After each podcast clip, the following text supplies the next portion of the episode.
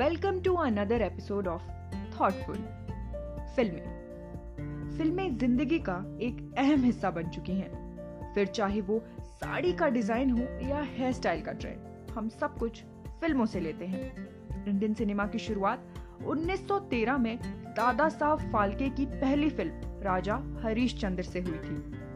Black and white फ़िल्मों से लेकर कलरफुल तक साइलेंट एरा से लेकर टॉकीज तक, इंडियन सिनेमा बढ़ता रहा है। चाहे गोल्डन एरा में अमिताभ बच्चन और दिलीप कुमार के डायलॉग हो या अब का दौर हो इंडियन सिनेमा ने बहुत ही खूबसूरती से खुद को दुनिया के आगे पेश किया है और बॉलीवुड को आगे बढ़ने में मदद की है एनएफडीसी ने, यानी National Film Development Corporation of India NFDC की शुरुआत 1975 में की गई थी और समय के साथ साथ एनएफडीसी ने इंडियन सिनेमा की आगे बढ़ने में बहुत मदद की है। एनएफडीसी फ़िल्म फाइनेंसिंग प्रोडक्शन और डिस्ट्रीब्यूशन की दिशा में काम करता है।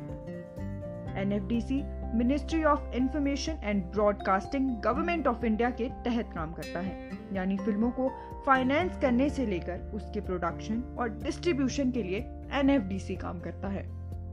एनएफडीसी ने इंडिया में सबसे ज़्यादा पैरेलल सिनेमा यानी वो फ़िल्में जिन्हें हम बड़े पर्दे पर नहीं देखते के लिए काम किया है। 2013 में एनएफडीसी ने अपना एक लेबल भी शुरू किया, जो एनएफडीसी के पैरेलल सिनेमा को प्रमोट करता है। एनएफडीसी ना सिर्फ़ हिंदी, बल्कि कई अलग भाषाओं में फ़िल्में बनाता है।